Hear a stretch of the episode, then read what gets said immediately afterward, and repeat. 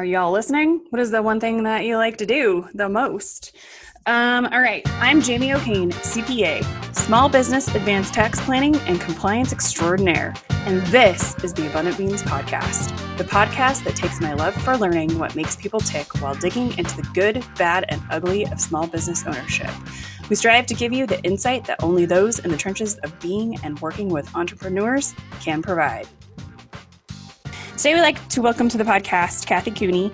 Kathy is a friend and colleague and all around super veterinarian. She's about as empathetic and compassionate as they come and has, dedic- and has dedicated a large part of her, career, her career to helping veterinary professionals and pet owners provide a good death for the animals they love. Check out the Companion Animal Euthanasia Training Academy for a sample of some of the incredible stuff she's, she's leading the charge on. Uh, and that intro was from our good friend Josh Baseman. Welcome, Kathy. Thank you, Jamie. You know, I actually turns out I've known Josh Baseman for a long time, uh-huh. and kind of for you know he was doing his own thing for a mm-hmm. while. I was doing my own thing for a while, and then I reached out to him to see if he wanted to help me write an article on mm-hmm. compassion fatigue in veterinary medicine, yes, in particular yes. around euthanasia. And he says, "Yeah, let's go meet for coffee." So we sit down. And he's like, "But you know, we know each other, right?" It's like, "We do." When did when did we meet? And it turns out that he used to run a practice in Boulder mm-hmm. that I had gone and done some training for, and he was the one who invited me in. So he had remembered me well. I had moved on to other things, kind of forgotten about Josh. And believe me, now Josh is very much back in my world. So hi, Josh. Hope you're listening, and uh, you rock. Yeah, actually interviewed him again last week. Um, and I was like, can we just do this all day? And he's like, JB, I gotta go. I'm like, oh, okay, okay. he's just one of those super go giver people. Um, but he's not like Disney princess about it. yeah. You know, he's very down to earth, but also super smart and super go giver, which is just like the perfect combo, I guess, for my personality. So I just love him dearly. So tell us, Kathy, what was your first job? Huh, in vet med or be well before Jamie? Just like first first thing you ever did that like maybe they paid you five bucks an hour on. Wow. Well, I worked at a fast food restaurant in Rockford, Michigan. All right. Yeah, my mother had worked there. I figured it was a pretty good gig. I wouldn't wouldn't be too far from the high school. My friends could stop by.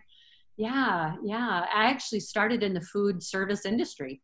You know, it was really mm-hmm. how how I got rolling with things. In fact, when I was in vet school, I remember them saying, if you have waitressed, if you have bartended, then you're probably going to make a pretty good vet because you know how to work with people. Yeah. Um, I actually had a whole podcast where we literally talked about why everybody should be in the food service at some point and all the skills you learn as a server. Because uh, I was forever in food service until, well, even after I graduated college. So I would still go back because it was like it's good money, you know. Yeah, Don't have to sit in an go, office. How many people go all the way through, get their degrees, and then they're still, you know, still working Chili's and TGI Fridays because it's good money. Yeah. But I, I actually had to pull myself away from it. I loved it, absolutely loved it. In fact, mm-hmm. I didn't stop food service work until two years before I got my vet degree. I was otherwise in the full swing of it, working until often two o'clock in the morning and and uh, reeking of cigarette smoke because I was back there when you could still smoke in the bars. And, yeah. And uh, but I just I found it as a good catalyst for relating to people, connecting, just completely completely compartmentalizing veterinary medicine and what I was learning on that side, and just get back to being real with people and just uh, chit chat. Just good. In fact, my nickname was Chatty Cathy. of course, right. I love you know food service is just one of those places where you learn how to like manage people and manage tasks and manage you know but you get to like you're basically your own little business in food service like you're running your own like you have to decide how you're going to handle things um I worked at Fort, Fort Collins Country Club when I was up at CSU. So Kathy also went to Colorado State University. Um, so I worked up at the country club for like three, three or four years, um, and they had banquet. They had a dining room they had um, the golf course so you could like work in the cafe there or you could do bar carts it was like this whole gamut of service options um, and i think i did every single yep i did every single one of them. Um, and it was so fun you know it was just fun to talk to people and you know it's always good. Bar cart was probably my favorite but that's just because the guys would always buy me tequila shots. They're like tequila shot? I'm like just one guys and then we're done. So you might say the first hour wasn't so fun until those tequila shots kicked in and Yeah. hey. And I always was amazed at um, how many people like to golf when it rains, though. Hmm. Like it, there were some like seriously cold days where they were out there golfing, and I'm like, what? What are we? Why? Why are we doing it's this? life now Um, so give us the cliff notes um, of your career journey. the cliff notes well what i like about cliff notes is at least to get started is that it's still it's still uh, developing right Right. in fact that's what i love about veterinary medicine i go many many different directions but the cliff note version all right well i i actually was a horrible student just so you know. I mean if we're if we're diving back deep, I think that's awesome to know. well i'm very passionate about horses always have been and i grew up with a couple of horses and when i graduated high school i actually went to michigan state university in something they called a horse management program. It was something that i didn't have to have a whole lot of direction for and, and passion. I just wanted to work with horses. Let's learn how to manage a horse farm i was born and raised in michigan so it was a natural fit to go to michigan state and i had such a good time in college that I rarely went to class. And Michigan State had to pull me aside at one point and said, uh, Miss Morrissey, which was my name at the time, my maiden name, they said, You need to grow up a little bit. And they actually booted me for two years. Oh, They, wow. they said, You just you just need to go and grow up, have some fun, sow your wild oats. When you're ready to commit and actually go to class and have a GPA, you're welcome to be here. So through that horse management course, I had had an opportunity to go work in Montana in Glacier National Park, helping people with rides, you know, doing the horse concessions. And um, absolutely fell in love with it. And long story short is, I ended up down in Tennessee working for a horse trainer down there. And what really resonated with me, which certainly wasn't cleaning stalls and necessarily just saddling the horses, getting them ready for training, I really enjoyed working for the veterinarian. Mm-hmm. and so i thought well here's maybe something i can do. I was i was ready for the next chapter. And so i ended up um, starting my my journey towards becoming a veterinarian but i thought it would be with horses. I thought i'd be an equine vet. And when i got into colorado state university's program for veterinary medicine i found that i really didn't like the medicine part of it i still loved horses but wanted to keep them as a hobby so veterinary medicine started to open up my world in different areas. I loved surgery, oncology, dermatology. You know, every rotation I went through, I was like, I love it, I love it, I love it. And figured out that I probably just need to be or start out as a small animal practitioner. Mhm. And so that's what I did for two years. And that's really what was most transformative in my adult life, besides getting married and starting to have kids and things, is uh, when I was when I was assigned to do the euthanasias at my hospital, it really clicked with me. It really resonated so much so that my staff, my colleagues would say, you know, there's a euthanasia coming on the schedule. Kathy, will you take it? Because they could also see my passion for it. And what I loved about it was that I got to slow down in my busy day Mhm. And I got to settle into the room and have the full the full um, blossoming of the human animal bond in front of me in, in full picture right?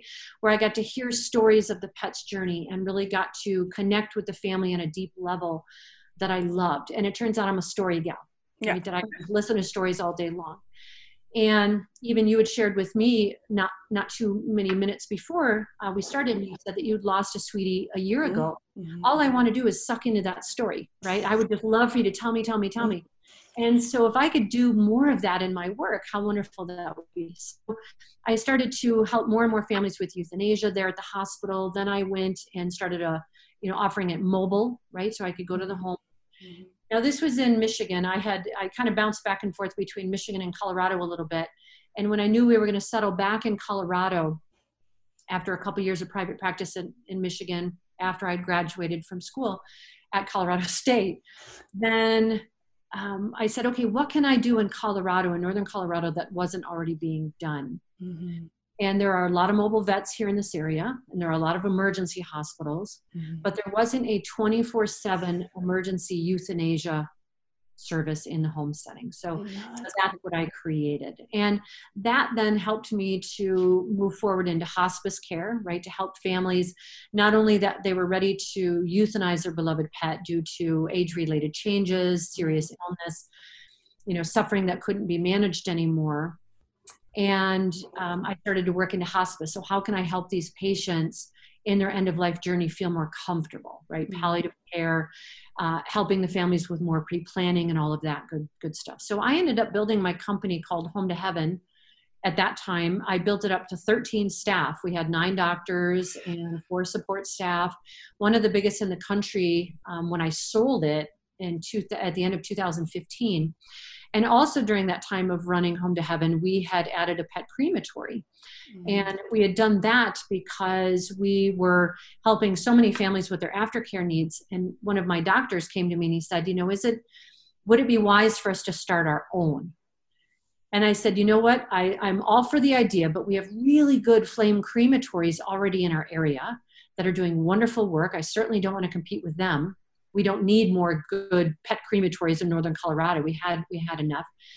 And i said i don't really like flame cremation. Is there something different that's not so volatile and maybe so risky for the environment? And we discovered water-based cremation aquamation. So in 2013 i started a water-based crematory as well. So so jamie long story short and clip i love it. I love it. that is that coming to find my passion brought me into different sectors within veterinary medicine that needed, I hope, my help, that I could help to guide them to really good, strong home euthanasia practices, really good hospice, really good quality end of life around aftercare. And so I write books and articles and teach and do everything I can to advance the profession. I love that.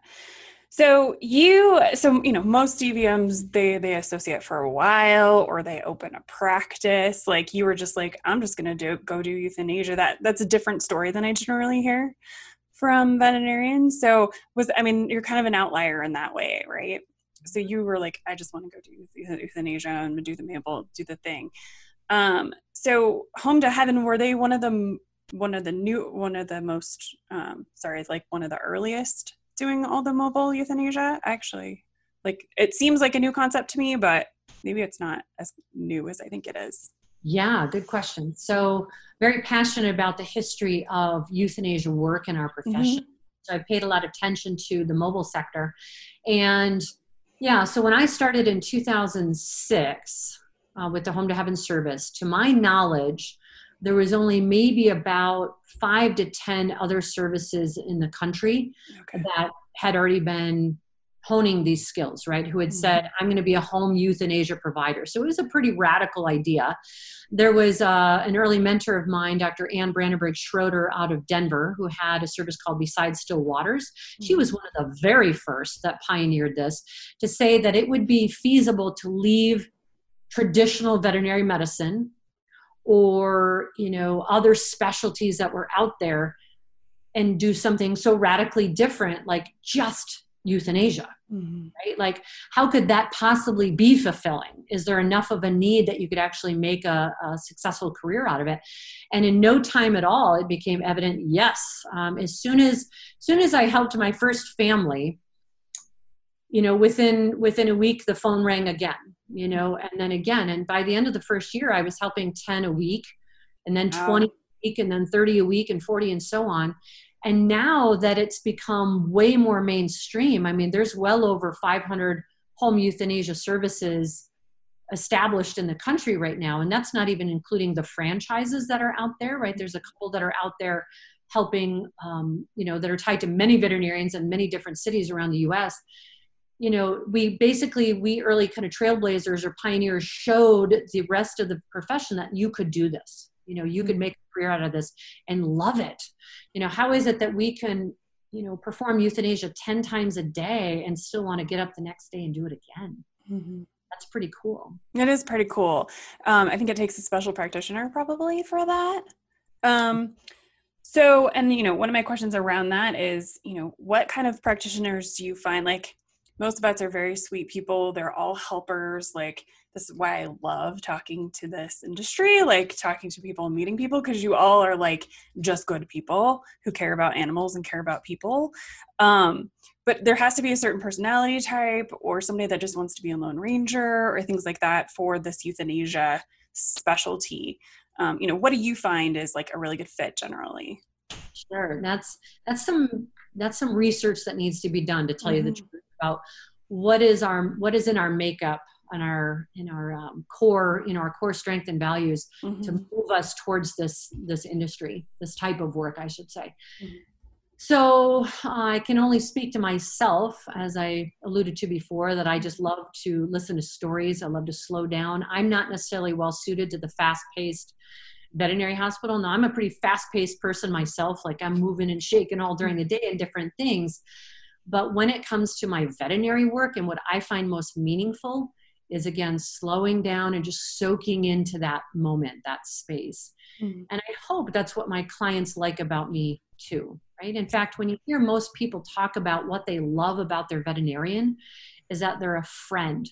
Mm-hmm. They're somebody that they can share their story with that's really going to listen, fully empathize, and understand what they're going through. That's going to provide reassurance and affirmation that this is the right choice. And so, if I can be that to my clients, then it's job well done. And I think that a lot of us out there that are doing that work also resonate with that. What I found as well is the type of veterinarian that are that's gravitating towards euthanasia specific work, and in particular, we're talking about mobile work here, mm-hmm. right? Is that they're looking for their second act, mm-hmm. right? Or maybe they haven't found as much fulfillment in general practice as they thought or they did for a while and now they're just looking to reinvent and harness those parts of their work that they love the most, which is often, again, just slowing down, connecting with families on that deeper level, and really being able to fulfill the true request of what that family just asked of you. Because mm-hmm. if you think about it, you know when it comes to wellness care or you know diagnosing an issue diabetes cancer whatever it is there is a lot of movement now in that case right and there's going to be a lot of ups and downs a lot of unknowns euthanasia is one of is is the main procedure that you mm-hmm. can think about where if you deliver the medication in the right way when asked upon you've got a clear uh, procedure that is now done and, and uh, seen through to uh, fruition. So for a lot of veterinarians, that offers fulfillment wherein they not now worrying about cases in the long run. It's like, I've gone, I've done my work, I can feel good about it, and now I can move on to the next one. You know, that, that type of mindset I think is, uh, is very common in our work.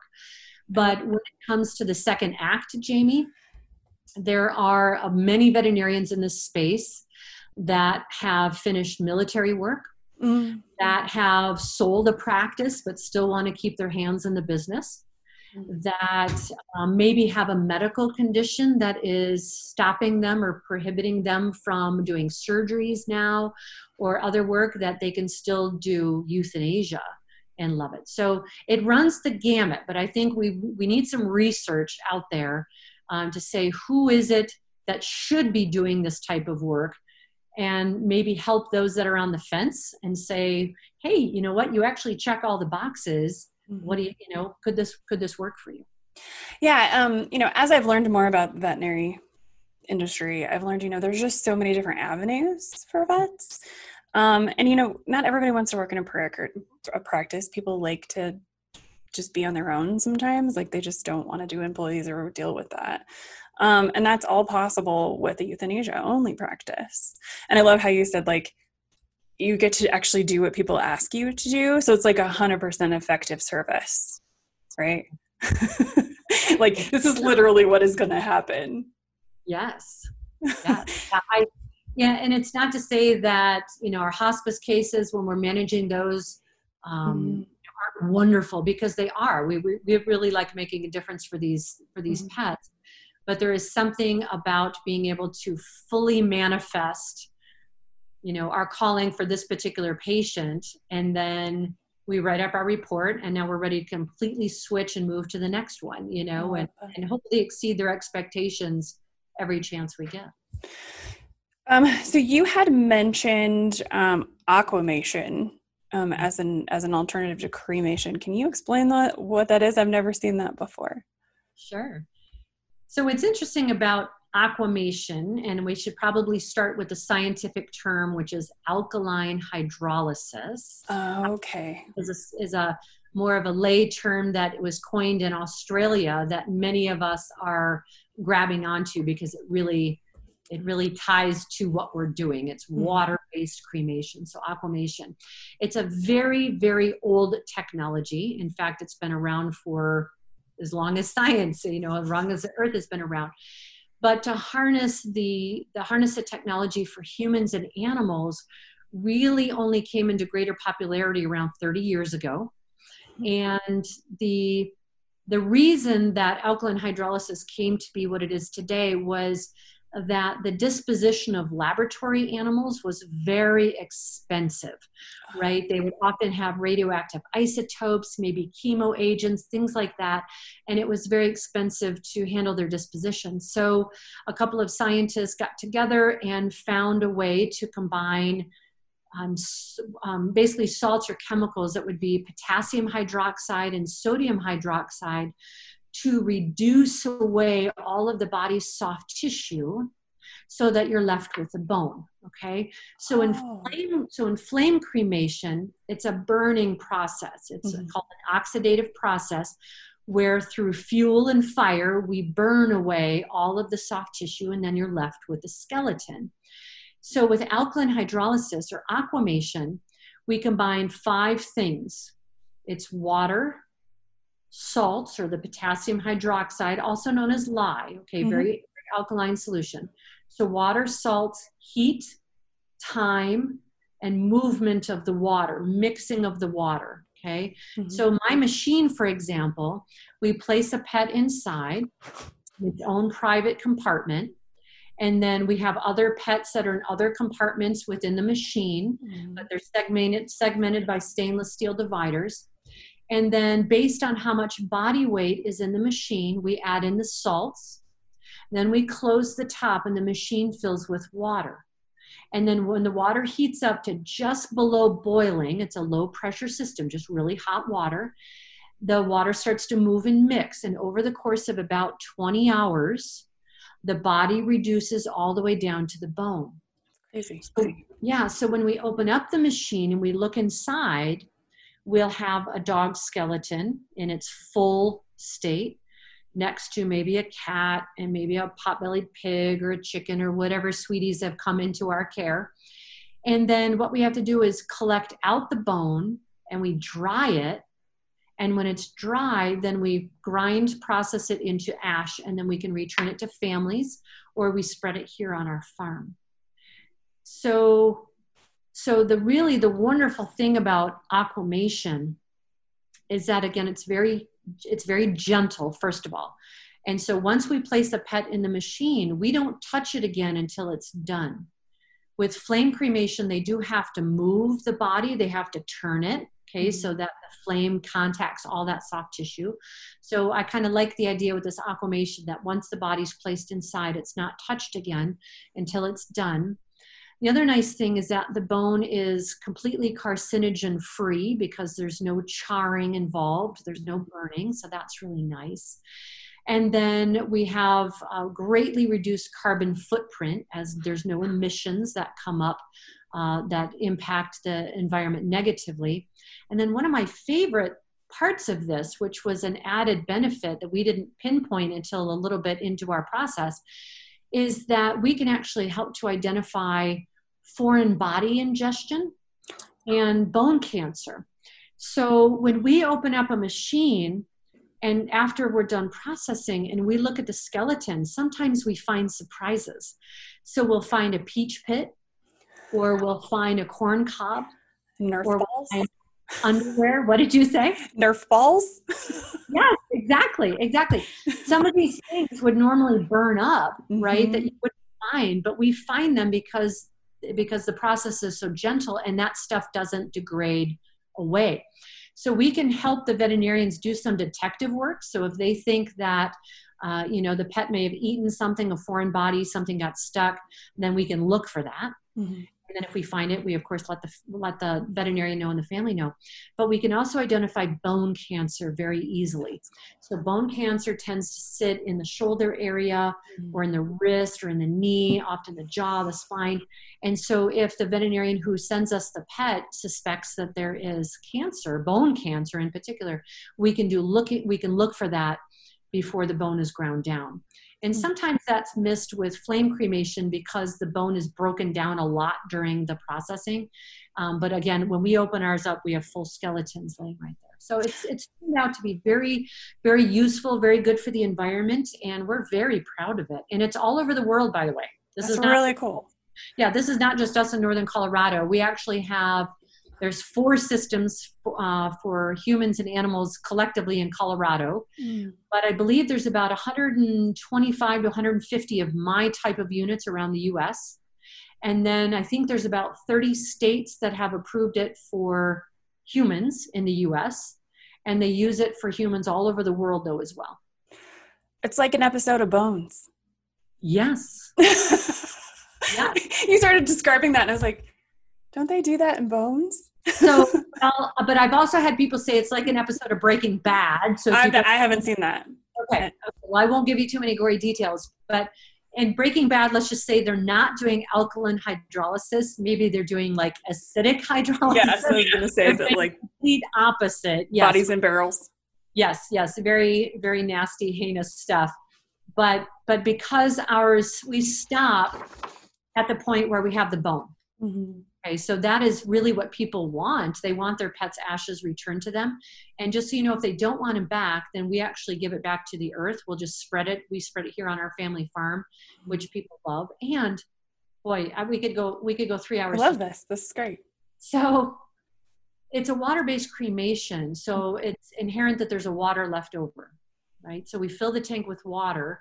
We generate what's called an effluent, and that effluent is then usually discharged into wastewater to go to water treatment facilities to help feed bacteria there and, and break down solid waste. But I actually am sitting on a 35 acre farm in North Loveland where we do not have wastewater. We're on septic and we generate about 600 gallons of this effluent a day. And so what we do is we actually spread it on the land and give it back to the earth right now and we're loving that. It works out very well. I've got beautiful, healthy, happy grasses. And we've got a woman shipping us her cat right now. I'm not going to give you more information than that, but she's shipping us her cat from out of state because she wants us to handle the aquamation and she wants her cat's essence to be spread on our farm. I love it. She'll get the ashes back. We'll ship her her ashes back, but the cat's essence otherwise will stay here on the farm. And that's pretty that is pretty cool. Um, I think I believe our dog was cremated, and I was like, and they're like, yeah, we'll just spread it on the farm. I'm like, baller. He, he will have a great time. That's awesome. Let's do that. I don't need to stick him in a something somewhere. But um, you know, just so you know, if you want to commit a murder at some time, you know, it's alkaline mix, guys. That's what that's what breaks down the the skin and stuff, not acid. That's right. It has to be alkaline. right and that's why we have we have cameras and we have um, we have codes on our doors and that i listen to too much true crime as you can tell. Um all right so we went off with the script because that's my favorite thing to do. So tell me mm-hmm, sorry. We talked about that so tell us about um, so tell us about your academy so you've had the academy for a long time now. So tell me about the academy. How do people contact you or contact the academy um, to learn how to be a euthanasia pra- practitioner? So let's talk about that a little bit. And then I want to talk about like the business side of building all of this, these things, the aquamation, the academy, all of that. Yeah. Yeah, it's definitely a, a, work in progress to figure out all the business side of these things. I don't have an MBA. In fact, I maybe did I, I, did some small business like classes at the local local uh, you know city chapter whatever but um, kept it kept it very organic as i moved through things mm-hmm. so you know, it became evident after a few years of doing my euthanasia work that I should have learned more about euthanasia techniques and methodology in school. Um, so, veterinary schools have a certain amount of information that they typically teach about euthanasia, and they could definitely expand on more. And and talking to other practitioners out there, they're like, you know what, you just kind of get out there into practice and you learn, you learn as you go, right? Sometimes mm-hmm. you're thrust into it and now you've got to perform your very first euthanasia your first week in practice and hope it goes perfectly and many times it doesn't so uh, people were reaching out to me practitioners were reaching out probably around 2007 2008 shortly after i'd started home to heaven and had heard of my success and they knew that I was growing really fast, able to do this home euthanasia service and, and make a living at it. And they're like, what is this magic, right? What, what is it that you're doing? So I started to write some books and started to learn as much as I could about techniques and even helped the American Veterinary Medical Association with their companion animal uh, portion of the euthanasia guidelines, right? So making sure that I could lend my voice to that.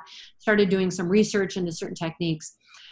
But uh, what it came down to was all of these different talks that I could give and the books that I could write and articles weren't necessarily all together in a cohesive body of work mm-hmm. to help everybody to get the core competency that they needed in euthanasia.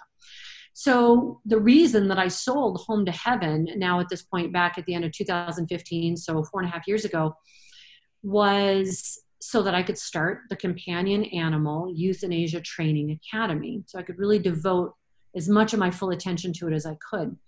And the idea behind it was a 10 hour course that's delivered in person or online and we say our mission statement is to provide outstanding education in companion animal euthanasia to improve the overall experience for the pet, for the client, and for the veterinary team, right? Because you got three stakeholders in there, plus many more, but those are your mm-hmm. three primary.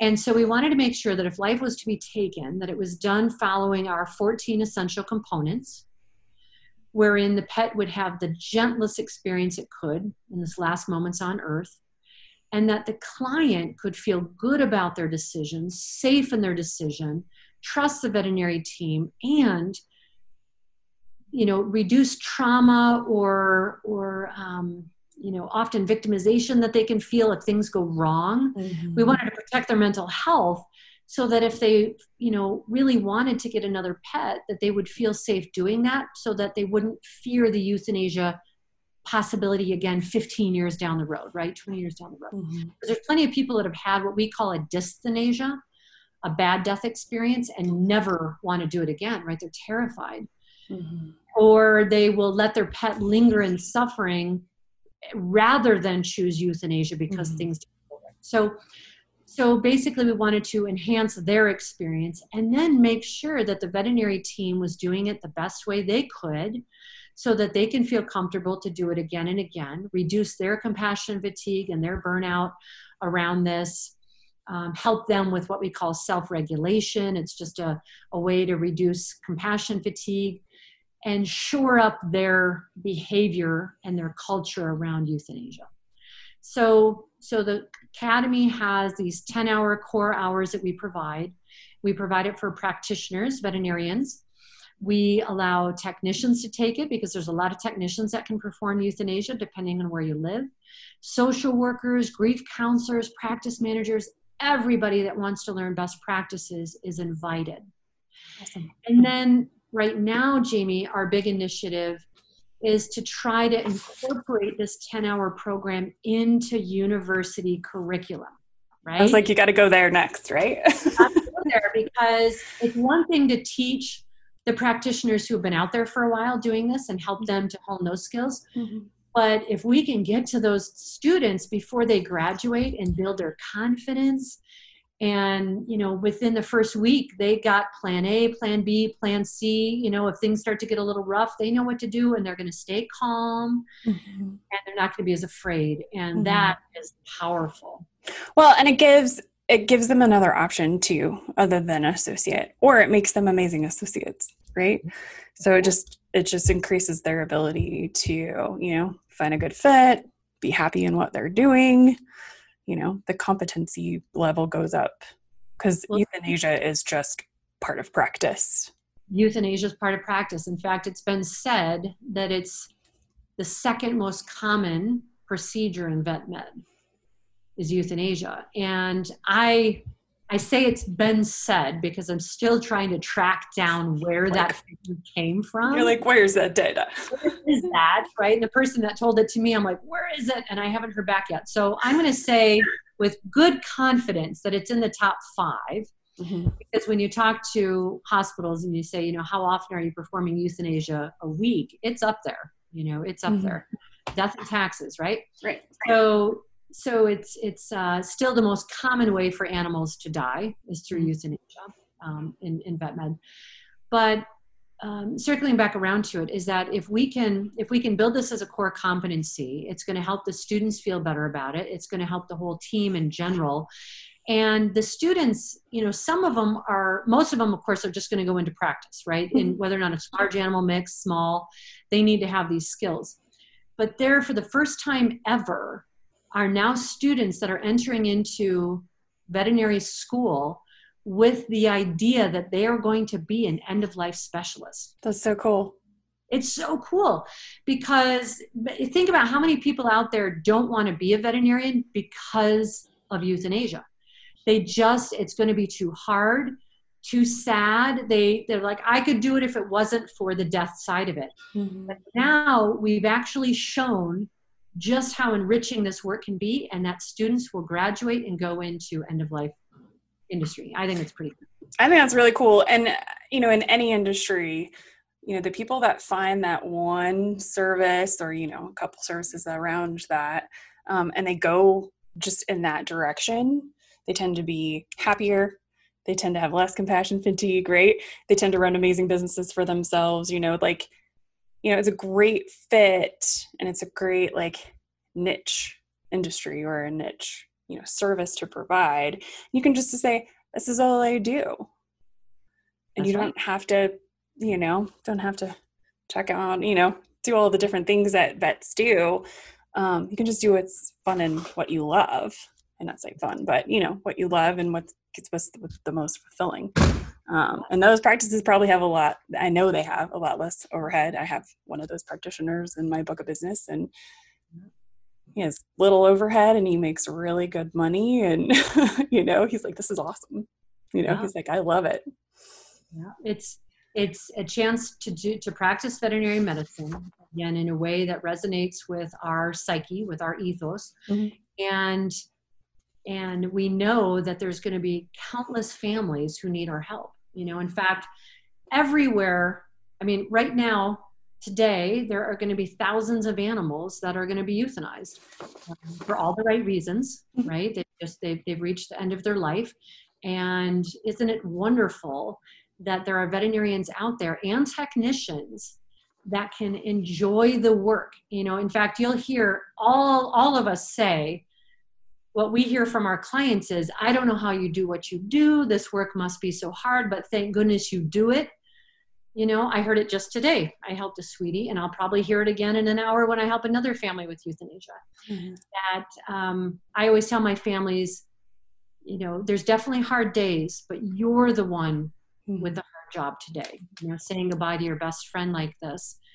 And in fact i didn't mention but i used to do a lot of the mobile work. I mm-hmm. don't do that as much anymore. Instead, I actually have a center here on my farm where people now travel to me. Mm-hmm. And I added that into my offerings back in 2009. I just had this epiphany one one night, middle of the night with my baby. right. and, uh, and just in a stupor, just thinking about work, you know, when you do, mm-hmm. when you run your own company Mm-hmm. And I just had this epiphany. I thought, if people don't want me to go to them for euthanasia and they don't want to go to their vet's office, where do they go? And in my community, the only other answer was a humane society. And at the Humane Society, families wouldn't be allowed to remain present, Oof. right? It would just drop off your pet and you go. And that's still pretty standard in most shelters around the country. So I thought maybe we need to create a nice, safe, neutral place So I finished my basement when I was living in Fort Collins, Colorado. I finished my basement as one of the, if not the country's first pet euthanasia center. That's awesome. And it had a walkout basement, and people could park on the street. I had to go through the whole HOA requirements and all that to get permission. And people were coming to my home and they loved it. It was less expensive, it was great for me. And so I thought, okay, let's take this to the next level. And that's why we ended up buying this farm in, in Loveland, Colorado. And it had a little detached garage. And so we converted it into our comfort center. So we have two comfort rooms here. And so now people can come here. We've got a memorial garden and it's wonderful. It's absolutely wonderful. I love so I that. that that practitioners can also do this. So they can have the mobile component, but they can essentially have a glorified office somewhere where families can also come to them if if they want. It's like the best of both worlds, Yes. right? Yes. Um, because when we were putting our dog down, he's like an 85 pound golden retriever who can't walk, and I was like, "How are we a gonna get him into the vets, right? And then we have to leave him there. I don't know how I feel about that, you know. But then I was like, my husband's like, I don't know if I want to do it like in the house, and like I was like, but is this gonna traumatize kids? And it's like this whole question. We did end up doing it in home, but it was just kind of like, I don't want to take him and leave him, but I also you know, I'm going to look at the spot he died all the time, right? So it's just all this, you know, what is the best for our level? I'm also a birth doula, so you, what you're talking about is kind of likened to like a birth center versus like a hospital or a home birth. Like there's we can do all these services in different places to to serve other people um, based on what services we want to do. Yeah, to align with what is best for our patient, Mm-hmm. for our client. In fact, when we talk about end of life work, we refer to our patient as a combined patient, right? It's our it's a, the pet patient and our client and our family, and aligning with what's most important for them. So you did it. You did it the way that most of us would prefer, and that is in the home, right? That's your sanctuary. That's Yeah. where your that's where your pet wants to be. In fact, most of us don't say we want to spend our final moments in a hospital. So Mhm. the hospitals as it stands right now many of them are doing the absolute best they can to make those comfort rooms make them very much like little living rooms uh, where you want to just soak into and spend time where it's very safe but the home is still the home and that's hard to reproduce or replicate Mhm. so a center like mine feels like you're coming to my home Mhm. which is which is really nice so we would be that middle ground between you know your home and the hospital so i hope that more services like that pop up and and kind of getting to your second question about business Mhm. Let's talk some business stuff. so, so what would be what would be your first question with regards to Um, you know, one of my biggest questions is, you know, what are some of the biggest obstacles you've come across in creating your businesses? what's interesting is with i suppose with all of it is just um, the public's awareness Mm-hmm. that it's an option. So everybody knows that euthanasia is an option. Mm-hmm. what they didn't know early on in my community was that it could be done in the home right? So we had to evolve northern colorado to understand. And i know many other practitioners around the country have the same thing. So like in seattle years ago there were uh, my colleagues you know starting up their services and they had to do the same thing. You just had to build awareness. Mm-hmm. And then hospice even more so. So hmm. hospice hospice to let the let the family know that there is support available to them well before the time for euthanasia has arrived is really tricky. In fact it's not only difficult to get that message through to the to the families but to other veterinarians that we can ratchet it up a notch you know? We can we can we can elevate our care and it goes well beyond you know kind of take these pills and call me when you're ready for euthanasia that now we've got all these palliative care options. We can take this multimodal approach where we're doing you know pharmaceuticals we're doing supplements we're doing physical modalities like acupuncture laser therapy. All of these things to reduce away the symptoms right? So the pet can live more comfortably but try to get that information to the family well before again they need euthanasia so so just on a you know running a business or building my clientele base that's been a big challenge mm-hmm. and then when it comes to um, aquamation i won't talk too much about this but i'll just hint on the fact that um, owning a owning a crematory mm-hmm. You know i was able to uh, provide a lot of pets for my own crematory okay but in order to get the word out there to other veterinarians that it was an option, a lot of veterinarians like to work with one crematory and just say, that's simply who we work with. We don't work with anybody else. And I would love to see it that the, that the veterinary hospital says to the client, who do you want to work with? And then they make that happen. Mm-hmm. so so then we've had to get out there and evolve the community and let them know that aquamation exists. And so i would say marketing and awareness has been the biggest challenge. Yeah i think i think most businesses find that they have a hard time communicating what they do. Um, you just explained hospice to me with that i didn't understand before. Um, like i kind of knew it was a thing but now that you're talking about it i was like oh maybe i should have done that first. But hmm he was. It's about asking the right questions. Yeah, he was not good. Gary will bring it up too, right? To yeah. say what are your hopes for this end of life journey, mm-hmm. and then what can we do for you? You mm-hmm. know, um, that's that's that's probably step one because a lot of families are scared.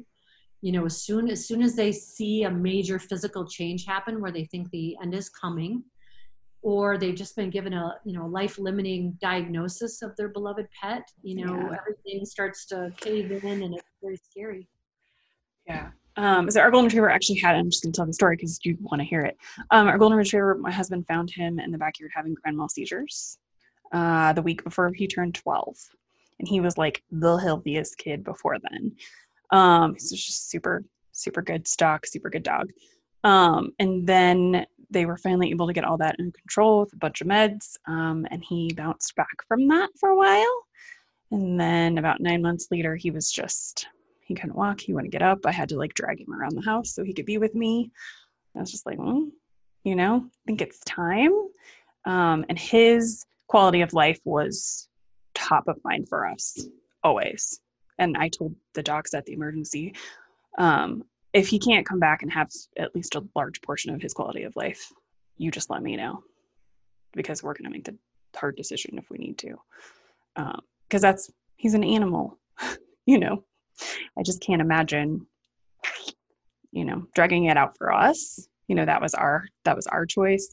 So we did in home with him, him in home euthanasia. And, you know, he's just so much calmer. Like, and that's the thing. I couldn't imagine taking him to the vets where it was just so like all the smells and all the stuff just always made him like ah you know?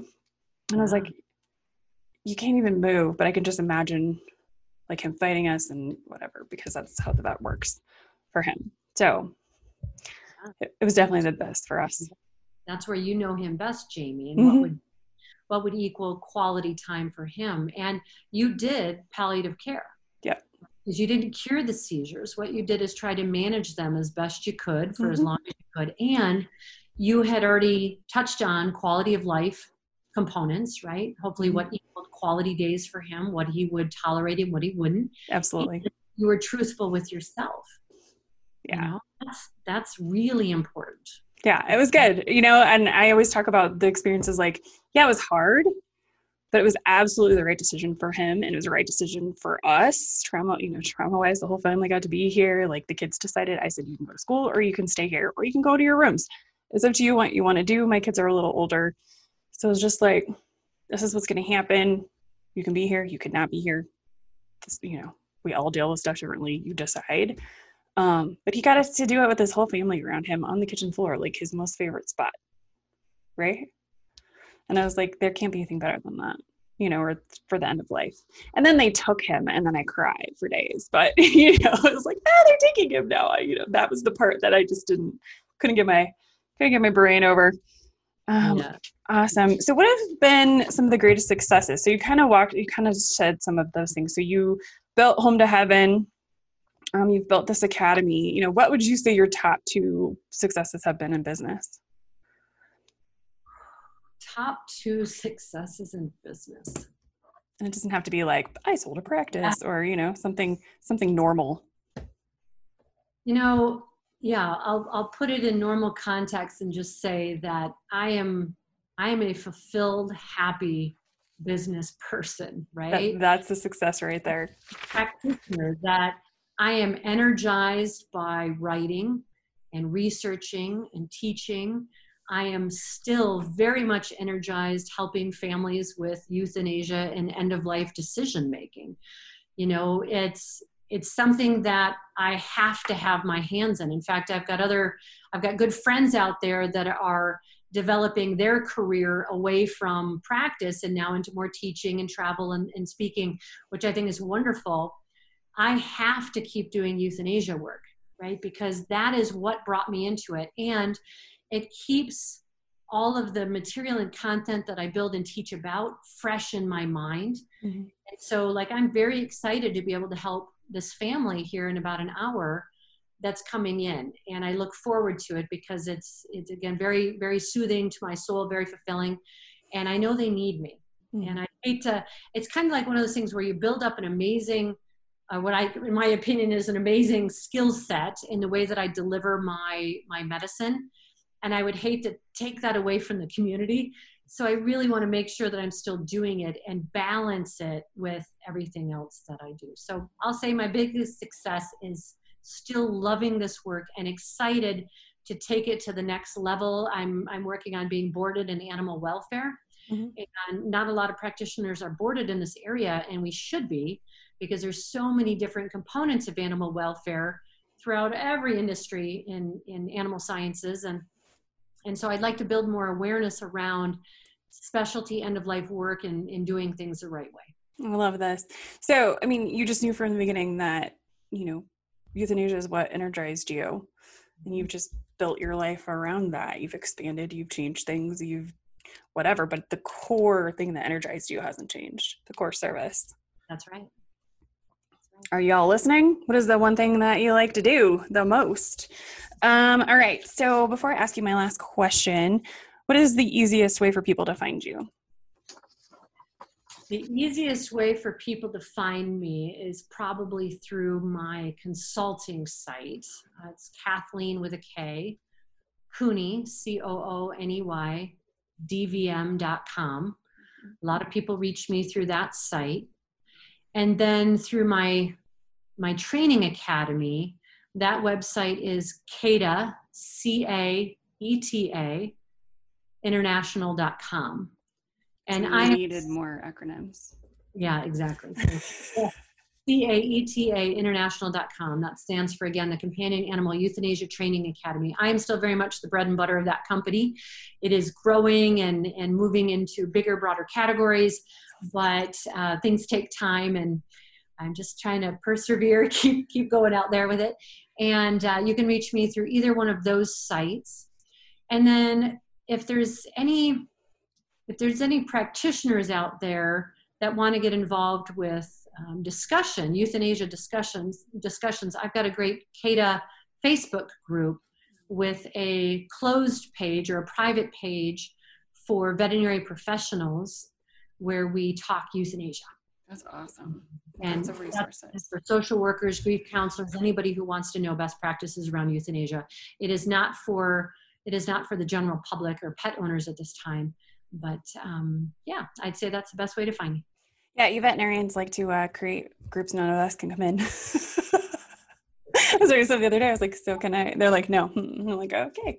Um, that though, because I, I need to put a quick word in for my blog page. So oh, yes. I write a lot about euthanasia topics on that caetainternational.com mm-hmm. page. That's great. So if pet parents want to learn more nuances around this industry and help themselves with pre-planning anything from home burial to understanding the history of you know the medicines that we work with to what is a perfect euthanasia look like oh, what are we trying to emulate my blogs my blogs are perfect for that it's good to know what to expect yes especially in that situation yes. all right um, so what would be your one piece of advice for any dvm that um, thinks a less traditional career um, path might be a better fit for them if they have an entrepreneurial spirit, go for it. Yes. learn how to learn how to um, stoke that fire and in that area make sure that you really love to build and if you love to build then you go for it there really shouldn't be anything holding you back to explore what your options are mm-hmm.